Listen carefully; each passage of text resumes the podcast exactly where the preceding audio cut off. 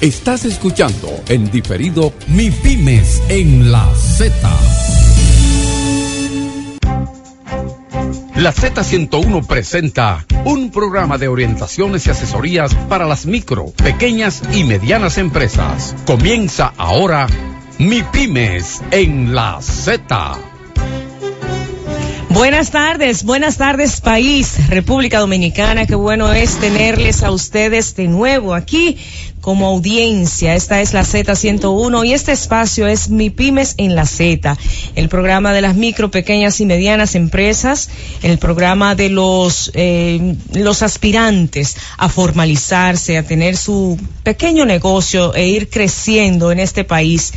Eh, es a lo que aspiramos todos y, este programa y este espacio precisamente es un espacio para que ustedes se sientan apoyados, acompañados, para que ustedes aquí encuentren la orientación adecuada, sus preguntas, nosotros también darles las respuestas adecuadas. Y qué bueno es poder tenerles ya eh, avanzando en el mes de junio, día 3 de junio, sábado, que se escribe con Z.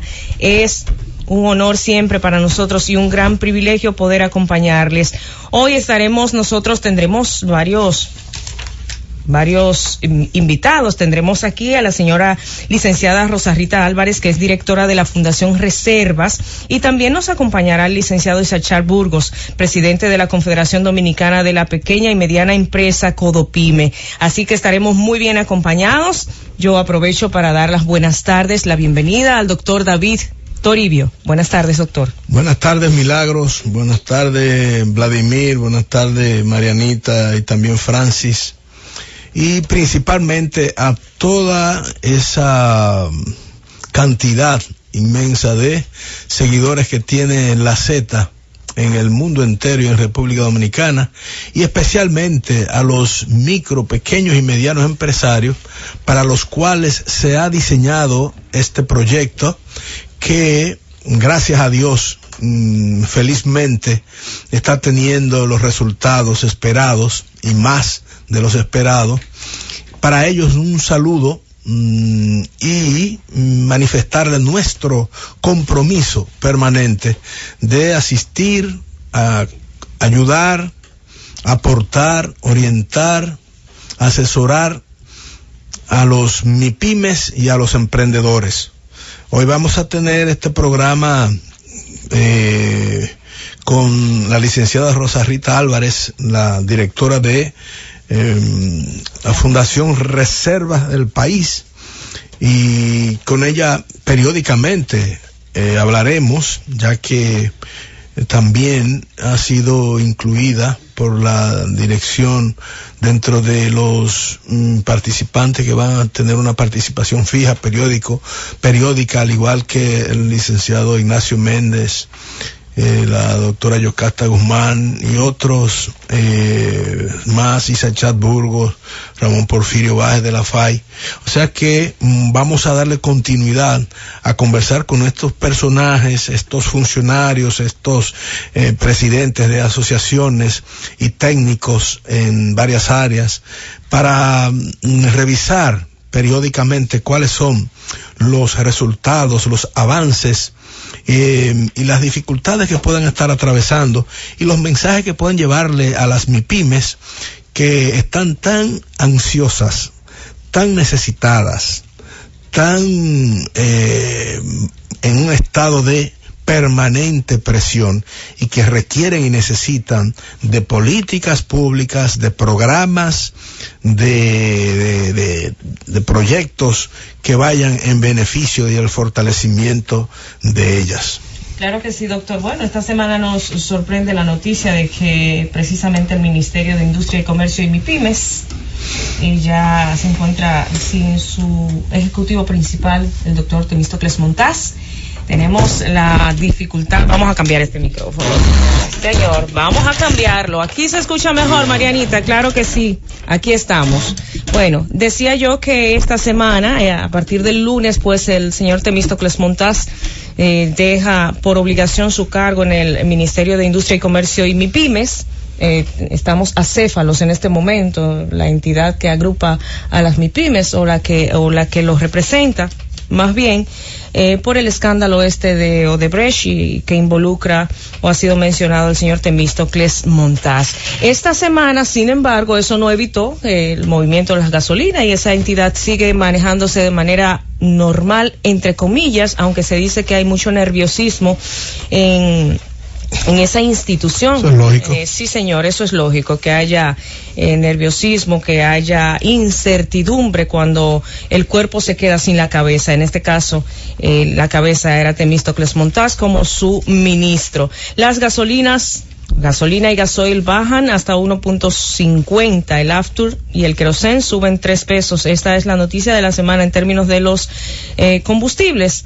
Eh, sin embargo, tenemos otras informaciones. El sector lechero que produce cerca de 700 millones de litros de leche al año y ese sector dice que si ellos fueran apoyados en la medida en que es necesario, podrían llegar a los 1.200 millones de litros y se podría fortalecer más este renglón. Incluso no tendríamos la necesidad quizás de importar leche de otros países. Por eso se queja el sector.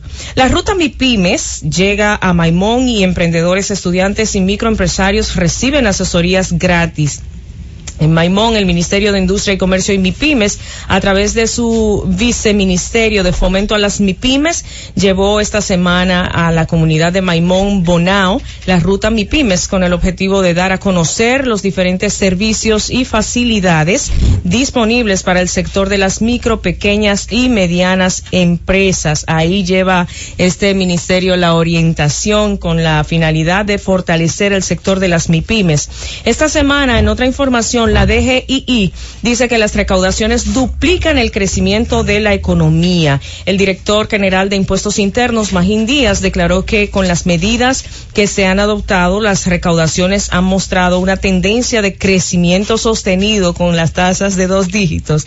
Doctor, en estos 11 meses, dice él, que llevamos en la DGII, las recaudaciones están creciendo por encima de lo presupuestado y estamos creciendo en promedio eh, eh, a una tasa que duplica el crecimiento de la economía. ¿Eso será positivo o negativo para el sector de las MIPIMES? Bueno, eh, las recaudaciones están vinculadas obligatoriamente al desempeño de los sectores. Y en ese sentido se han tomado medidas, por ejemplo, el mismo avance del 50% del pago de adelantado generan ese tipo de sí recaudaciones pero no necesariamente de resultados eh, y también otros tipos de acciones que ha llevado a cabo eh, la dirección de impuesto interno que también ha, eliminó los acuerdos de los de los MIPIMES y eso ha obligado a los MIPIMES a, a, buscar dinero por donde sea para ponerse al día después que tenían ya unos acuerdos realizados con la administración anterior.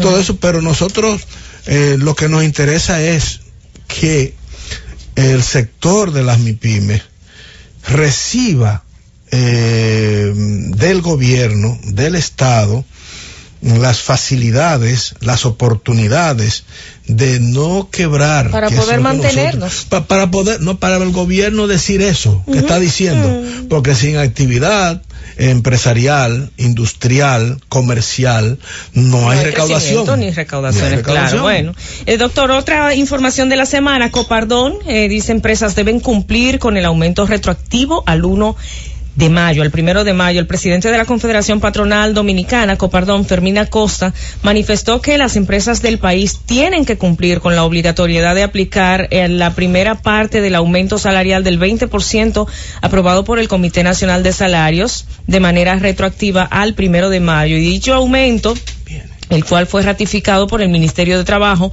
eh, y por el ministro de Trabajo, más bien José Ramón Fadul, luego de que fuera impugnado por parte de la, de la parte empresarial, debió ser aplicado en la primera quincena de mayo, pero por una recomendación de la Copardón, algunas empresas no lo habían implementado. ¿En qué, en, en qué pie estamos parados con eso? Bueno, yo, yo, a pesar de que yo tengo muchas informaciones, yo prefiero que nosotros eso lo hablemos cuando estemos entrevistando al ingeniero Isachat Burgos, que es el presidente de Codopime y es el representante ante el Comité Nacional de Ah, Salario bueno.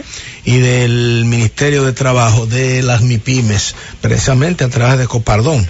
Y por eso quiero, pero eh, en principio hay discrepancia, hay confrontación y hay reclamos del sector de las MIPIMES para eh, para esta esta situación que todavía no termina, todavía no no acaba no acaba eh, de, de, de, de, de iniciar. Ya claro está, la resolución está, pero eh, vamos a hablar con Con Isachar. con Isachar para que él nos cuente. Bueno, otra información importante de esta semana es que, bueno, la nueva, una nueva aerolínea ofrecerá vuelo directo entre Barcelona y Punta Cana. Se supone que eso significa progreso. Eh, la aerolínea Low Cost Level que inicia operaciones y tendrá vuelo directo entre Barcelona y Punta Cana, que nosotros no teníamos eh, esos vuelos directos. A partir del 10 de junio estaremos nosotros entonces eh, teniendo la oportunidad de viajar directo entre nuestro país, desde Punta Cana hasta Barcelona. Otra información importante de la semana, el Banco Central que mantiene la tasa de política monetaria en 5.75% anual. En otra información, elevar el comercio regional es un desafío de los gobiernos. Doctor, aquí, en su reciente visita a la República Dominicana, la directora ejecutiva de la Agencia de Desarrollo de las Exportaciones del Caribe, Caribbean Exports, Pamela Coke Hamilton, que señaló que aumentar el comercio interregional es el gran desafío para los gobiernos y el sector privado de los países caribeños. Eso aquí lo hemos discutido y, y, y hemos hablado de las diferentes trabas que existen en nuestros países y que hemos sido hasta cierto punto asaltados con esto del libre comercio, toda vez que no Nosotros- podemos nosotros ponernos acorde con los demás países. Nosotros firmamos un acuerdo comercial con CARICOM, que es la Comunidad Económica del Caribe, y que con la Unión de República Dominicana se convierte en CARIFORUM. Pero nunca ha podido ser desarrollado de manera eh, amplia. Siempre ha habido una serie de incomodidades y de necedades, sobre todo de la comunidad, que en ocasiones incluso no han permitido que nosotros participemos como miembro de pleno. Y también tenemos un gran problema con nuestro vecino. Haití, Sí. que es nuestro segundo socio, y que cada vez que no sé a quién le da una fiebre o, o algún malestar emocional, eh, se inventan la veda. Ah, sí. la veda y eso genera un impacto negativo, sobre todo en las MIPIMES, porque son las que suplen ese mercado menudo que se genera en las fronteras, porque decía nuestro amigo Campos de Moya que las exportaciones de las empresas miembros de la Asociación de Industria no han sufrido porque lo hacen a través de un mecanismo formal y no han tenido dificultad. Pero eh, nuestro, nuestro mercado lógico debería ser el, eh, el más cercano, el CARICOM. Pero esas dificultades, República Dominicana está trabajando se creó el Bandex, donde está Guarocuya Félix, que era el director de, de impuesto interno, está ahí batallando para ver cómo arranca eso. Se necesita cuarto en todo esto Bueno, esta- para poder avanzar.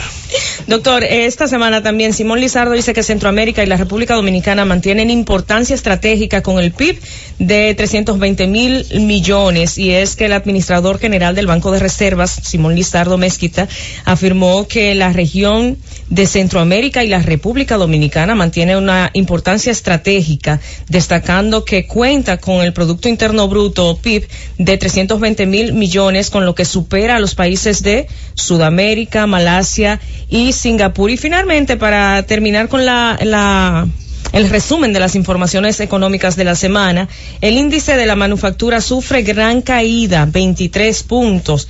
Eh, habla que el índice mensual de la actividad manufacturera, IMAN, de la República o de la Asociación de Industrias de la República Dominicana, AIRD, sufrió una significativa caída de 23 puntos al descender de 66.3 en que se encontraba ubicado en que se encontraba en marzo a 43.3 durante el mes de abril. O sea, de un mes a otro, una caída significativa con esta. Eso hay que decir que lo más importante es que lo que se ha establecido como eh, la gran dificultad, lo que genera esa caída, eh, principalmente tenemos eh, la carga tributaria, la competencia desleal, eh, y el contrabando. Esos son los tres elementos que inciden mayormente en esa, esa situación, que hay que trabajar con eso y corregirlo, porque so,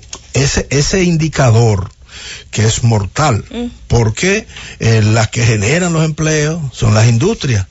Y entonces esa caída eh, hay que buscar razones eh, de los factores que desde 2015 es la, es la más alta caída que cuando en junio de 2015 me parece que fue que la Asociación de Industria comenzó a medir el índice de competitividad mensualmente. Además de un mes a otro, demasiado. Bueno, y usted hablaba de la de los negocios que se hacen a través de la frontera, el director de aduanas aseguró que el conflicto en la frontera no afecta las recaudaciones dominicanas. Eh, dicho esto, le da como un cierto apoyo a lo que usted dice. Los que sufren son los micros, los pequeños empresarios, eh, porque esto no necesariamente afecta al gobierno central. Con esta información nos vamos a ir a la pausa, doctor. Cuando regresemos tendremos aquí nuestra primera invitada. Tendremos a la licenciada Rosa Rita Álvarez, que es presidenta ejecutiva de la Fundación Reservas. Así es que no se mueva de ahí, ya regresamos con mi pymes en la Z. Estás escuchando Mi Pymes en la Z. Estás escuchando Mi Pymes en la Z. De regreso a las 3 y 17 minutos, esto es Mi Pymes en la Z. Y hoy vamos a hablar de créditos blandos, de qué es la Fundación Reservas, qué hace, cómo beneficia a las micro, pequeñas y medianas empresas. Por eso tendremos aquí a la licenciada Rosa Rita Álvarez, presidenta ejecutiva de esa entidad precisamente. Doctor, le paso la palabra para que usted haga su introducción formal de nuestra invitada especial de este día. Como bien ha dicho mm, mm, la licenciada Milagros Vera, nuestra compañera, tenemos el placer y el privilegio de tener con nosotros a la licenciada doña Rosa Rita Álvarez, que Mm, tiene eh, una gestión desde 2012 y que de acuerdo a las, a las informaciones que nosotros le damos seguimiento, bueno, pues ya tiene muchas cosas que decir, porque principalmente esta entidad se dedica a atender a la parte más crucial y la parte más grande de lo que es la MIPYME, que son las microempresas que es el 86% del tejido productivo e industrial de nuestra, y comercial de nuestro país. Y dentro de eso hay una categoría que también ella la privilegia mucho la fundación, que son las mujeres.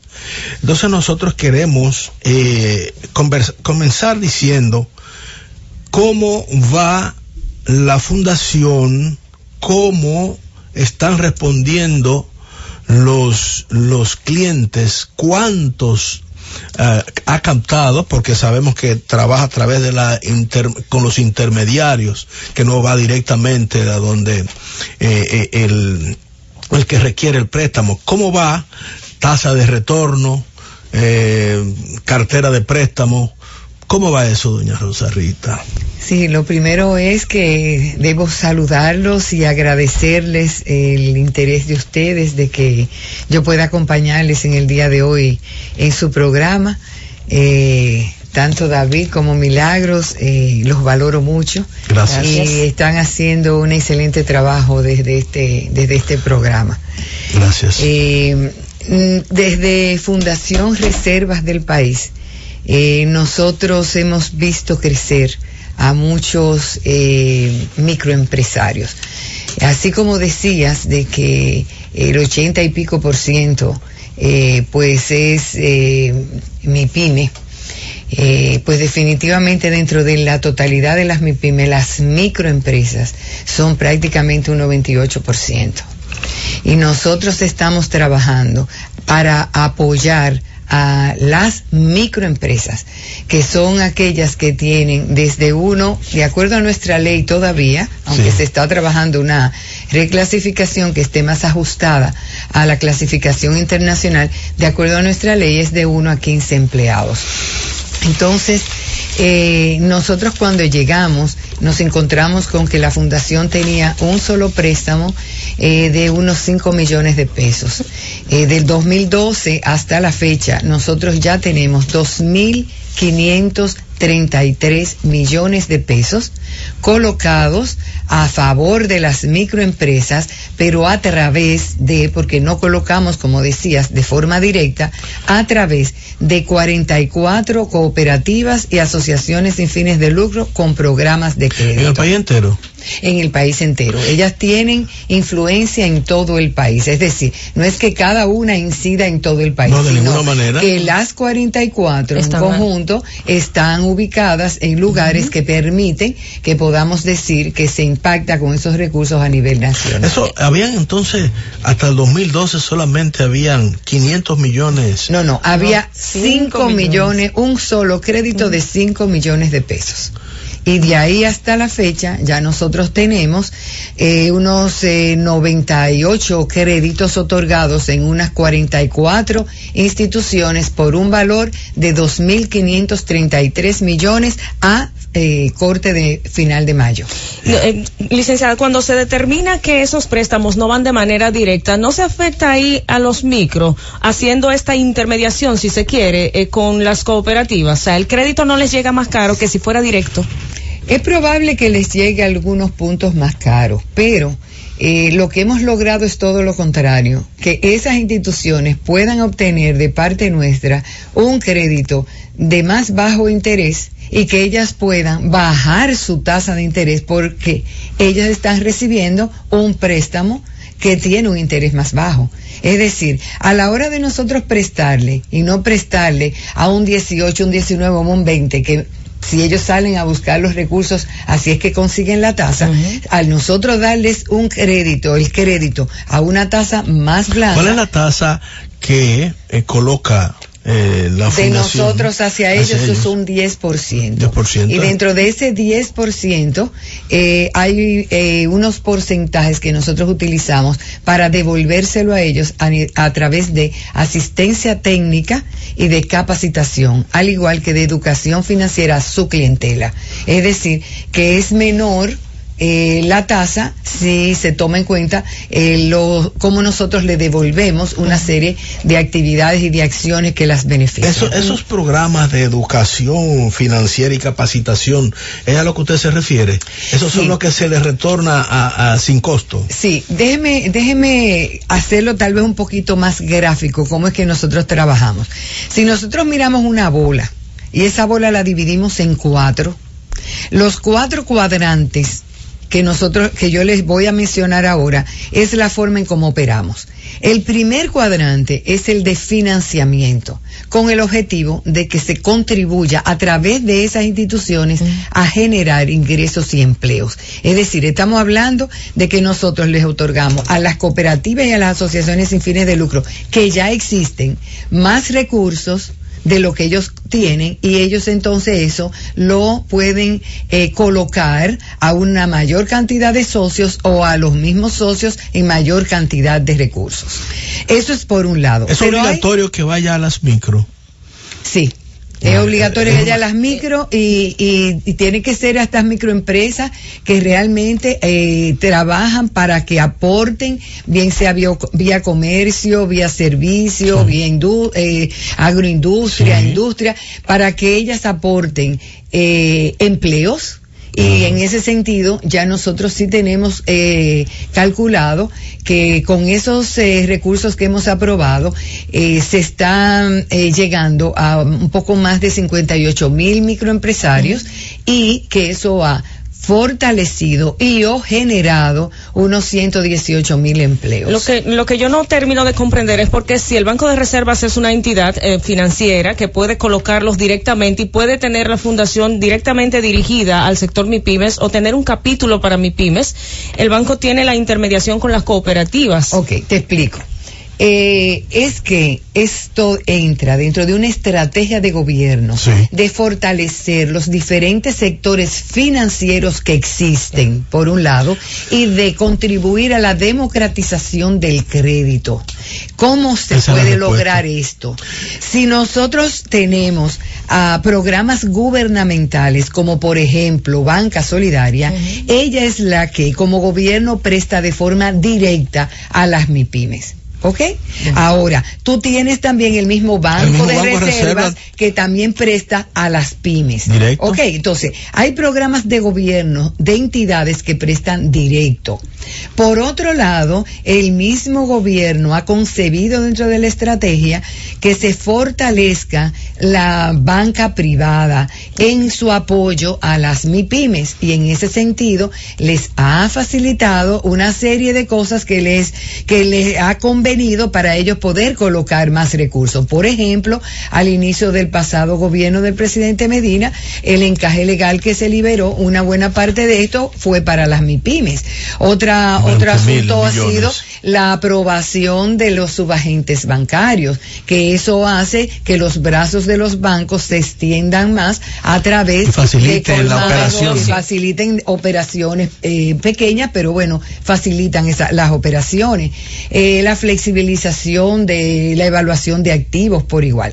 Entonces, ¿qué sucede? Que además del sector gubernamental de forma directa, además de la, del sector privado, financiero, existe el sector de intermediación financiera solidaria, compuesta por las cooperativas y las asociaciones sin fines de lucro.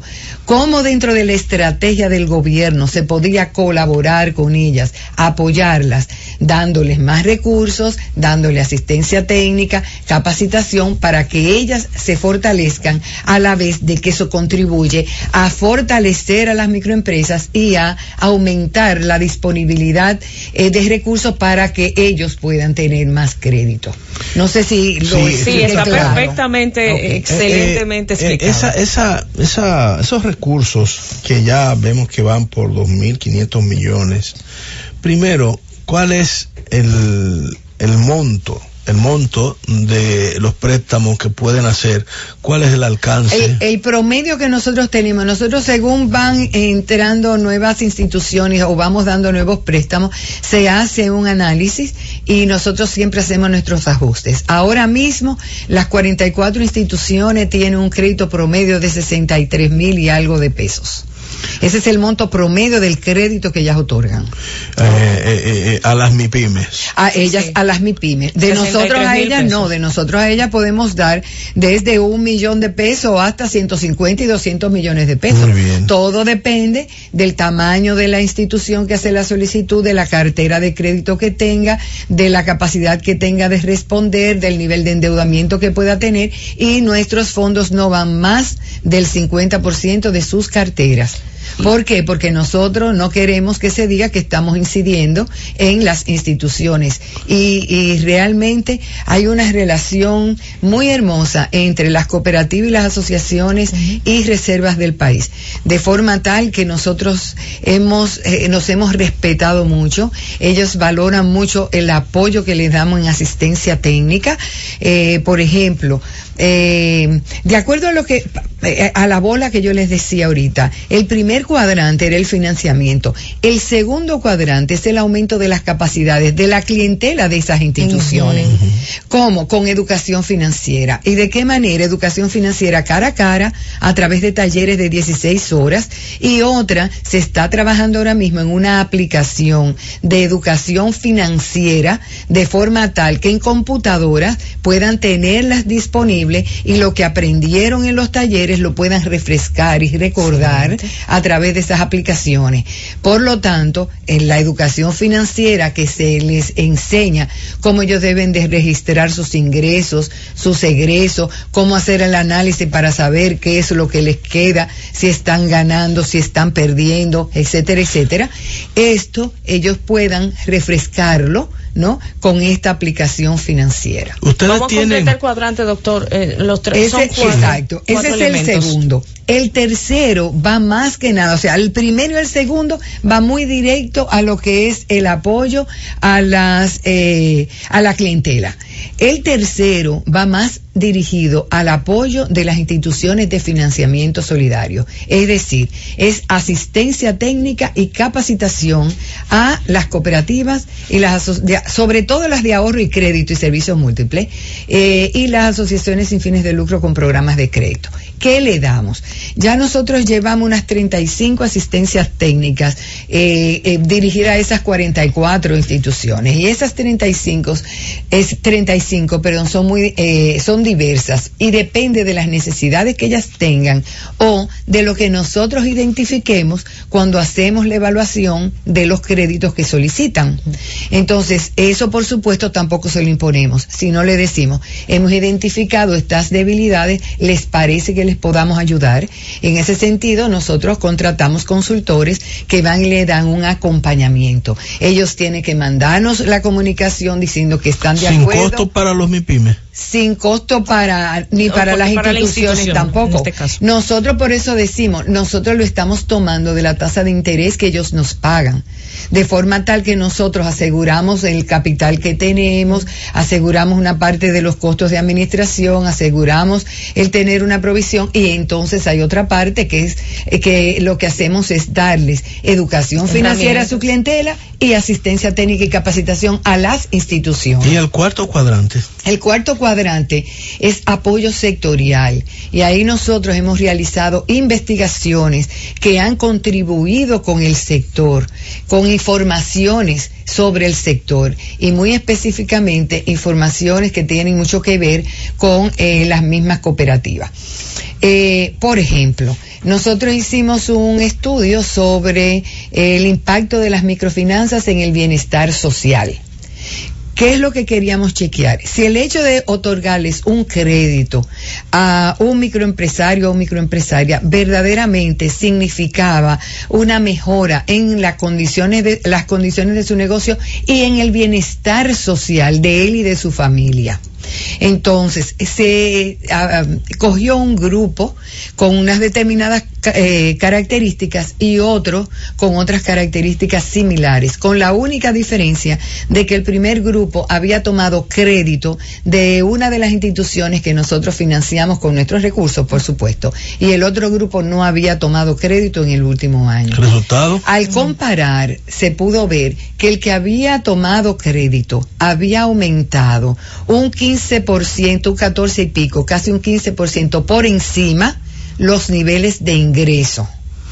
Los, eh, un 7% por encima de los que no habían tomado el préstamo, eh, los ahorros eh, un 13% por encima de los que no habían tomado, los que sí habían tomado con los que no lo habían tomado, eh, las ventas de los negocios. Y alrededor de un 11% las mejoras, habían hecho una mayor inversión, habían hecho mejoras en sus negocios.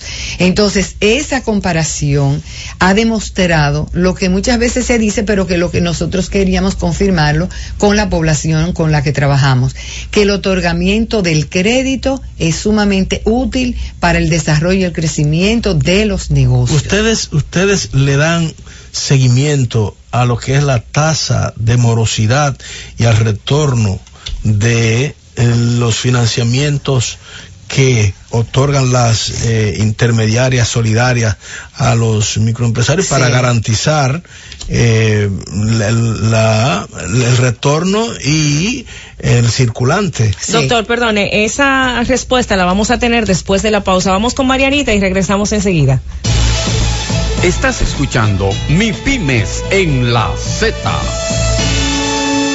Estás escuchando Mi Pymes en la Z. De regreso, claro, estamos con ustedes en Mi Pymes en la Z a las 3 y 35 minutos de la tarde. Recordar que estamos en vivo por Facebook a través de Mi Pymes en la Z. Sí, señor, estamos hoy conversando con la licenciada Rosa Rita Álvarez, que es la presidenta ejecutiva de eh, Reservas del País del Banco de Reservas la fundación, la, Fundación, Reservas, del País.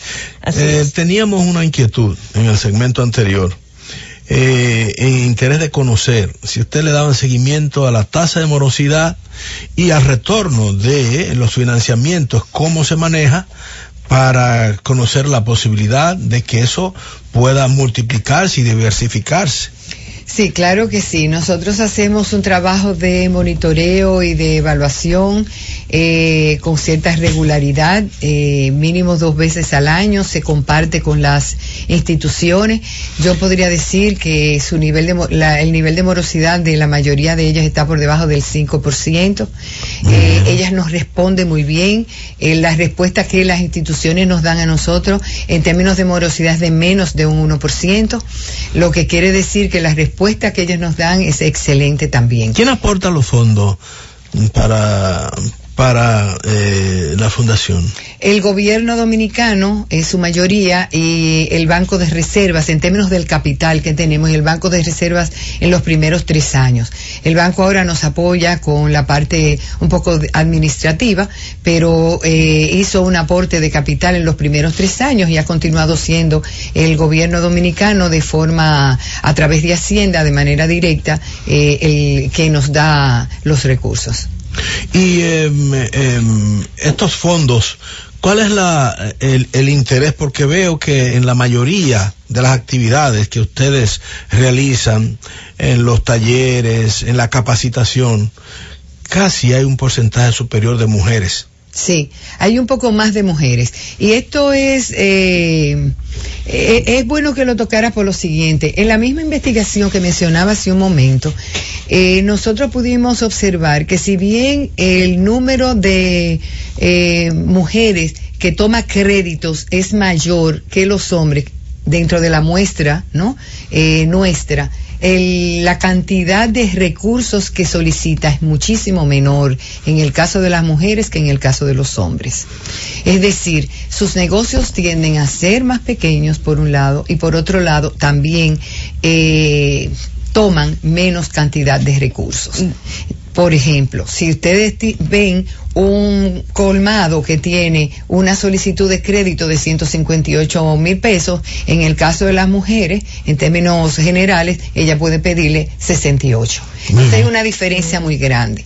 Eh, el por qué hay muchas eh, interpretaciones, hay quienes dicen que puede ser porque la mujer es más eh, temerosa, otra que es más cuidadosa, otra que me, se arriesga menos, otra que, bueno, cualquier clase de cosas. Nosotros hemos eh, solicitado un estudio, ya lo encargamos, un estudio de carácter cualitativo para que ellas de su propia voz nos dijeran cómo, cuáles ellas entienden que son los obstáculos que les están dificultando el crecimiento de sus negocios.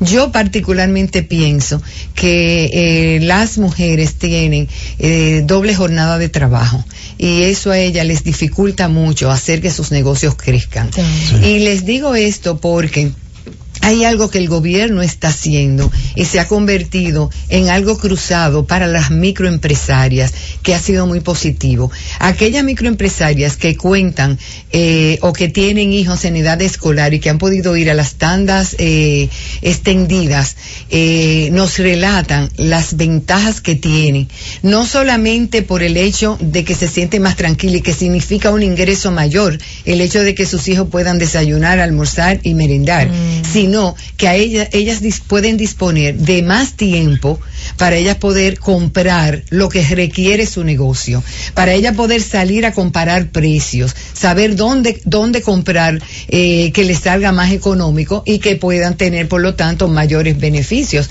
a la hora de vender sus productos, por poner un ejemplo. Entonces, eso es lo que, lo que quiere decir que esos testimonios nos señalan, nos indican que ellas están requiriendo, por la carga que tienen, ellas están requiriendo soporte y apoyo, eh, que es lo que en este caso el gobierno le está respaldando, pero que sería extraordinario que esto pudiera también ser apoyado por sectores empresariales, pero eh, ellas están requiriendo apoyo para poder disponer de tiempo y que también a nivel cultural haya un cambio de mentalidad eh, por parte de ellas y de los mismos hombres en términos que las cosas del hogar puedan ser ser compartida mutuamente, de forma que el desarrollo de ellas pueda verse beneficiado por ese compartir esas otras tareas que por cultura siempre se les hace. Bueno, tiene varios, múltiples propósitos, familiar, social, comercial y económico. Debo decir que... Doctor, perdone, hay una observación y es que el 87% de las mujeres son jefas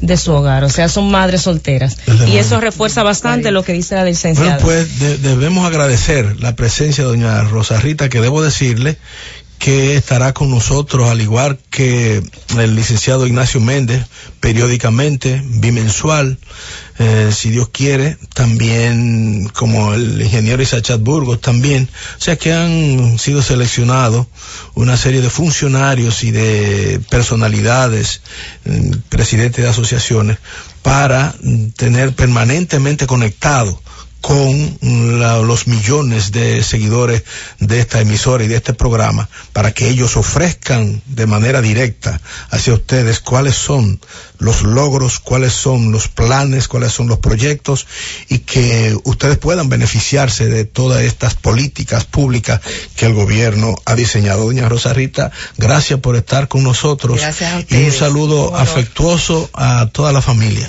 Muchísimas gracias, ¿eh? un placer. Bueno, feliz tarde. Vamos a la pausa, regresamos enseguida.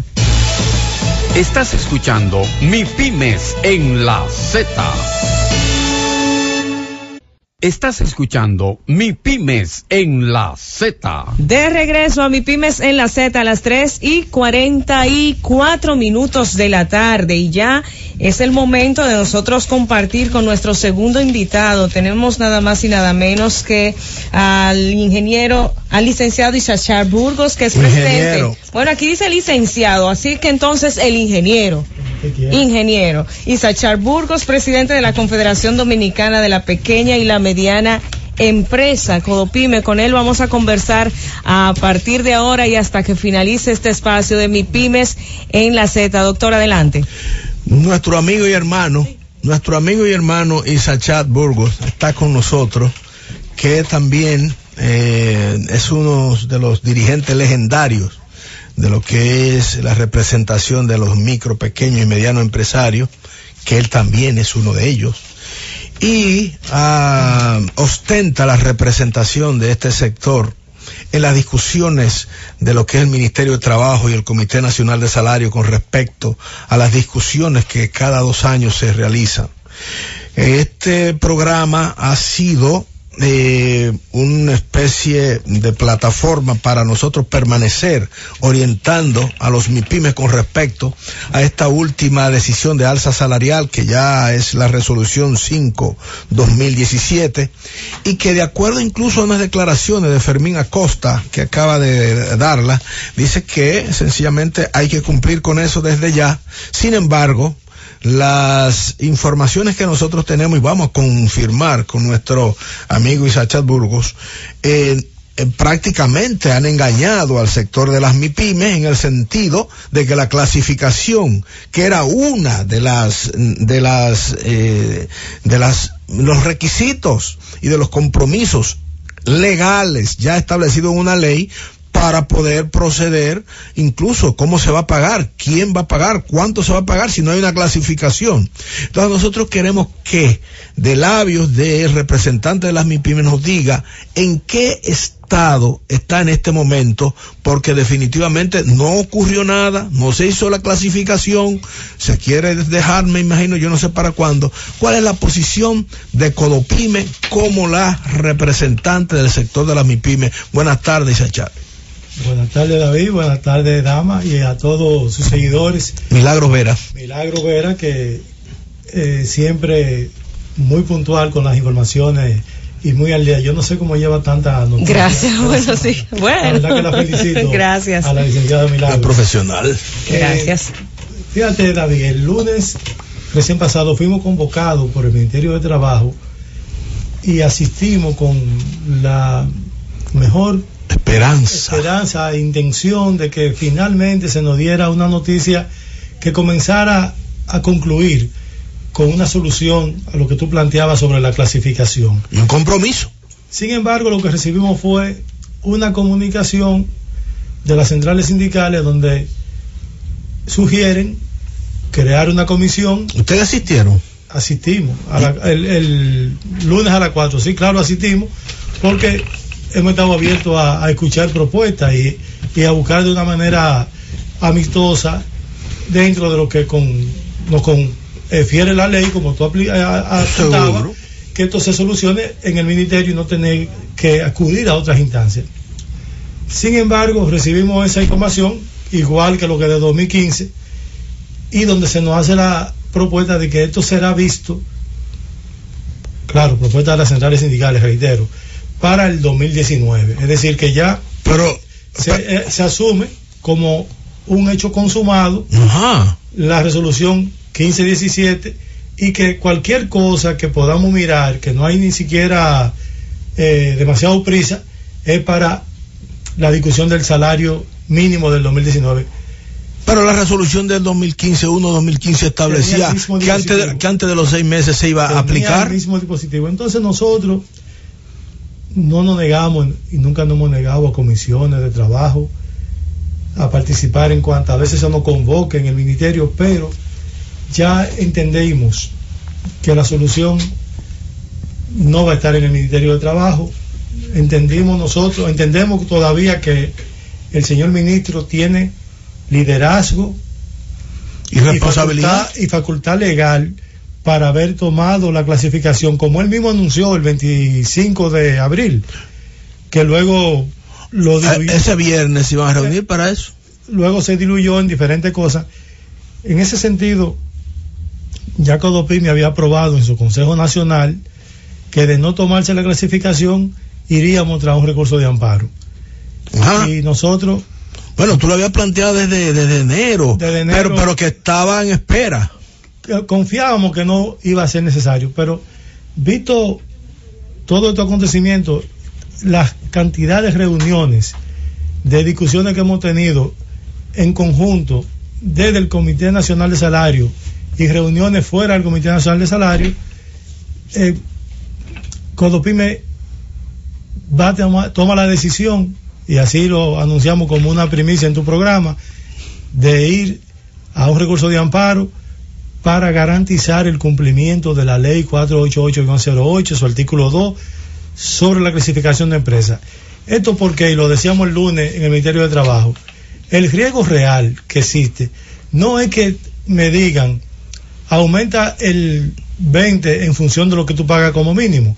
Es que cuando usted tiene, y pongo un ejemplo rápido, una señora que tiene una casa que es propia, que la sacó a un 20 años de financiamiento con un banco, y ella se queda sin empleo y pone un anexo en su casa, instala un saloncito de belleza.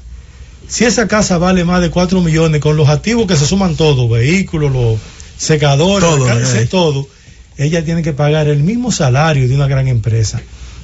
Y si no lo hace, está Violando. violando una ley, una, una, una ley de- del Ministerio de Trabajo, y es pasible de una sanción laboral que la multa con X cantidad de salario mínimo y que la puede tener una, en una situación difícil de que ella tenga que cerrar su empresita. Pero eso local no es de ella. O sea, No, en, eh, hay- en la casa de ella. en su casa como casa. Pero, pero, Pero, se- pero computan, se lo suman como suma- activo. Se suma todo, se suma todo. Eso es un abuso y un, un Claro, se, suman vehículos, porque dice existencia, activo y existencia.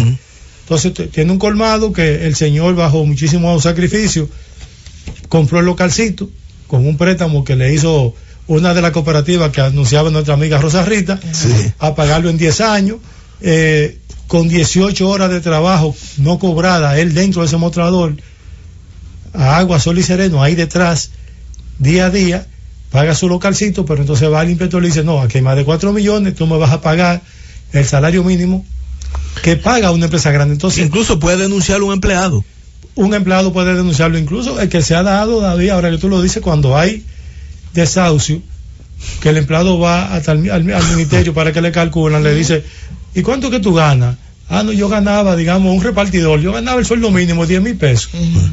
Y entonces cuando se hace el descenso a la empresa, dice, no, aquí hay más de 4 millones. Ya. Y ya sea un taller de una panadería, un taller de metalmecánica, una fábrica de muebles. Eh, La gente que coge la marquesina de la casa, por ejemplo, Sí. para poner el colmadito, el saloncito, pero que esa es su casa de su familia, Sí, que vive pero- ahí. Lo que está es robándole un espacito porque Claro. no puede comprar un Que local o tener un local es- o alquilarlo. que no es, no es ni siquiera un negocio, es un autoempleo. Sí. Es una microempresa de subsistencia Subsistencia. Por la falta de oportunidad. Entonces, a ese a esa vulnerabilidad legal, jurídica, es la que nosotros reclamamos. Y vamos a reclamar en el recurso de amparo, porque aunque me diga un funcionario del Ministerio de Trabajo, no, no, nosotros no vamos a perseguir eso.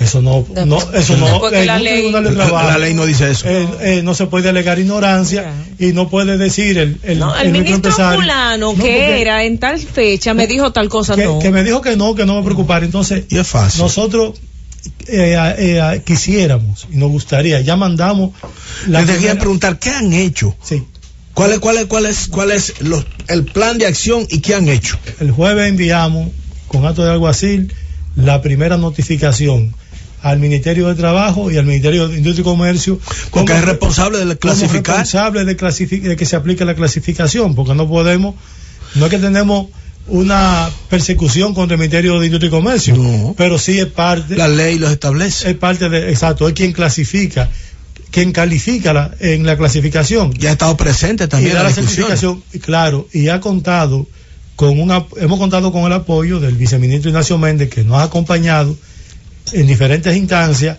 y que ha estado Y parte de los testigos. ha estado participando activamente para que se cumpla con la clasificación y buscándole cualquier mecanismo de facilidad que se pidiera, pero aquí lo que hay sencillamente es una falta de voluntad del Ministerio de Trabajo de cumplir con la ley.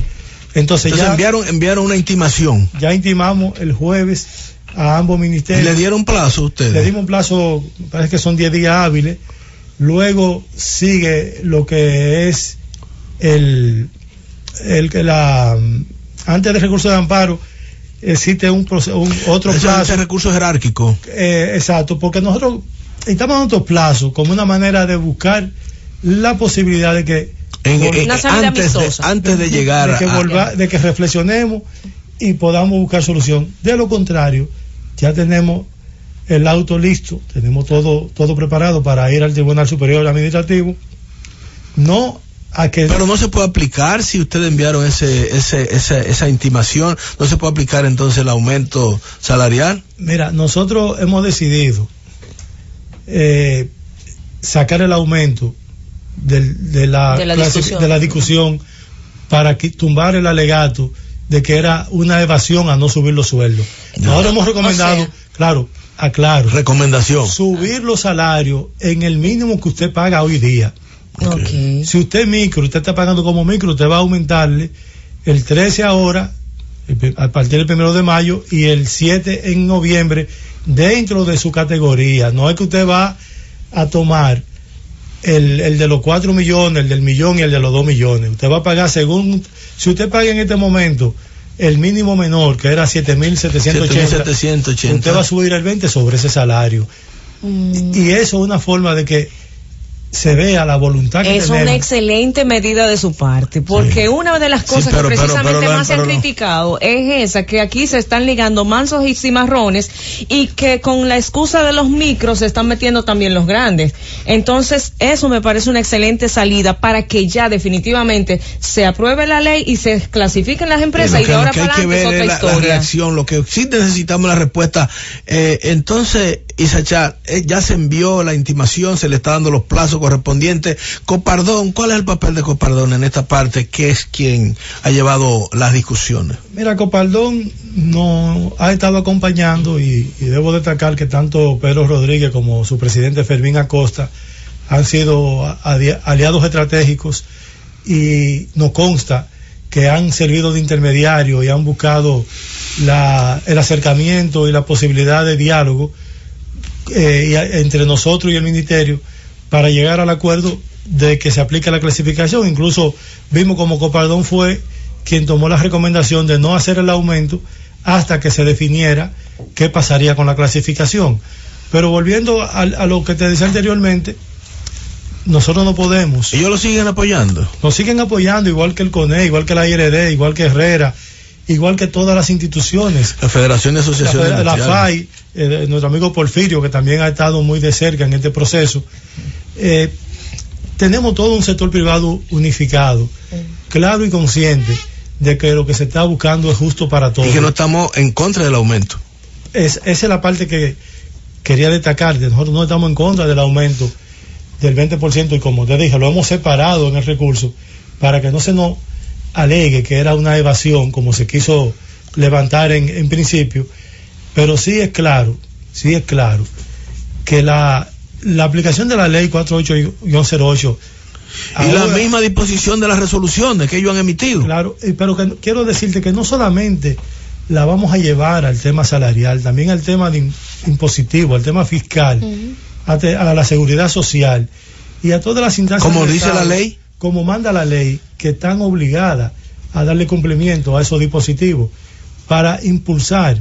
Y qué bueno, qué bueno que tenemos un presidente como el licenciado Danilo Medina Sánchez, que se ha identificado con la MIPYME y que ya lo hemos dicho anteriormente en este programa y lo han dicho otros que han pasado por aquí, con muchísimas medidas que se han tomado. Muchísimos dispositivos. Que han impulsado y han, y han logrado eh, potencializar. Decreto 543, eh, 12, 164, 13, 15, 17, todito van directo a, a eso. Ayer, ayer te, te, comento así rápidamente, ayer lo llamaba a un fabricante de calzado que estaba quebrado hasta el 2012 y, y me decía que se sentía mal porque le dieron una cuota menor de zapatos escolares. En Inavia. En Inavia, digo yo, pero ¿qué pasó? Dime para llamar y ver qué hacemos el lunes. Uh -huh. Cuando me dijo, no es que le dieron poco, uh -huh. es que no le dieron lo que él quiere, pero eh, este hombre de cero producción que tenía, está haciendo más de 50 mil pares de zapatos solamente ahí en. El hombre cambió totalmente su estatus con su familia. Entonces yo me reí y le decía, bueno, lo que pasa es que a veces los seres humanos somos así, pero tú tienes eh, eh, muchísimo más que lo que te imaginabas tener. Eso pasa igual en Moca. Eso, eso distribuye en, en Gualey. Entonces, eso, y todos tenemos derecho ¿verdad? Todo, y todo, y claro, si, si, hay otro que entró a participar y los 10 mil pares menos que no te tocaron a ti le pasaron a otro fabricante pequeño que entró ahora, eh, celébralo y, y, y hazte solidario. Próximos pasos a dar Isachan. ¿Se va, ¿Se va a convocar alguna reunión extraordinaria la, de los miembros de las asociaciones, una cosa de esta, para, para buscar fortalecimiento de la, de, de, del reclamo legal? Sí, la próxima semana estaremos convocando a los miembros del Consejo Nacional de Codopymes, conjuntamente con la FAI, con algún representante de Herrera, si gusta mandarnos, de Copardón. Seguro que sí. Para nosotros tomar ahí, decirle explicar, cuál, ha, explicar. cuál ha sido la ruta de lo que hemos hecho y qué es lo que seguirá en la agenda. También eh, tomar en cuenta que el próximo jueves 8 es el día de las MIPIMES y nos gustaría poder tener en la ofrenda floral que haremos en el altar de la patria, si Dios quiere, a las 10 y media de la mañana, la noticia. Poder informarle al país que finalmente la clasificación es una realidad y que el ministro de Trabajo, nuestro amigo Monchi Fadul, nos sorprenda gratamente con la convocatoria para, para, decirnos, o que no nos invite, que lo diga si quiere, eh, por lo medio que él considere pertinente, pero que ya podamos salir de esta situación que la verdad es que no entendemos, ya no alcanzamos a entender por qué se, la negativa a, a que se dé cumplimiento a la ley. Bueno, Isachan, ya lamentablemente nosotros tenemos que irnos, no hemos pasado, pero queremos que nos mantenga porque este programa tiene un compromiso contraído con los MIPIMES y con esta, esta obligación que tenemos y queremos dar permanentemente anunciando. O sea que la, el próximo sábado también hablaremos de estos temas, Milagro. Bueno, claro que sí, doctor. No nos queda más que decirle a nuestra audiencia que gracias por el favor de su sintonía y por estar cada sábado con nosotros en Mi Pymes en la Z de 3 a 4 de la tarde. Y por supuesto les invitamos a quedarse aquí con Camino Olímpico. Siga con nosotros. Bueno, Estás escuchando Mi Pymes en la Z.